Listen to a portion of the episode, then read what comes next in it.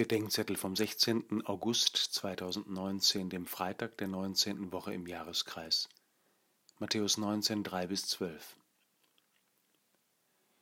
Die Unauflöslichkeit der Ehe ist angesichts massenweisen Scheiterns eine Unzumutbarkeit. Der Zölibat ist Disziplinarmaßnahme oder kirchlich institutionalisierte Beziehungsunfähigkeit.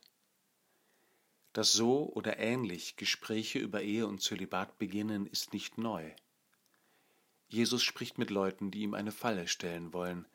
Selbst für die Jünger ist eine unauflösliche Bindung eine Unzumutbarkeit.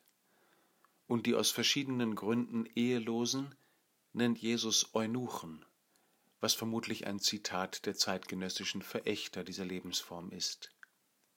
Hüten wir uns vor falscher Idealisierung. Ehe und Ehelosigkeit waren nie ein Frühlingsspaziergang. Und die Krise der Ehe und des Zölibats gehören zusammen. Aber ist das nicht vielleicht wirklich eine Überforderung, dass der Mensch die unverbrüchliche Liebe Gottes zum brüchigen Menschen mitvollziehen, bezeugen und gegenwärtig setzen kann? Das katholische Menschenbild sagt, der Mensch sei genau dazu erschaffen, erlöst und berufen.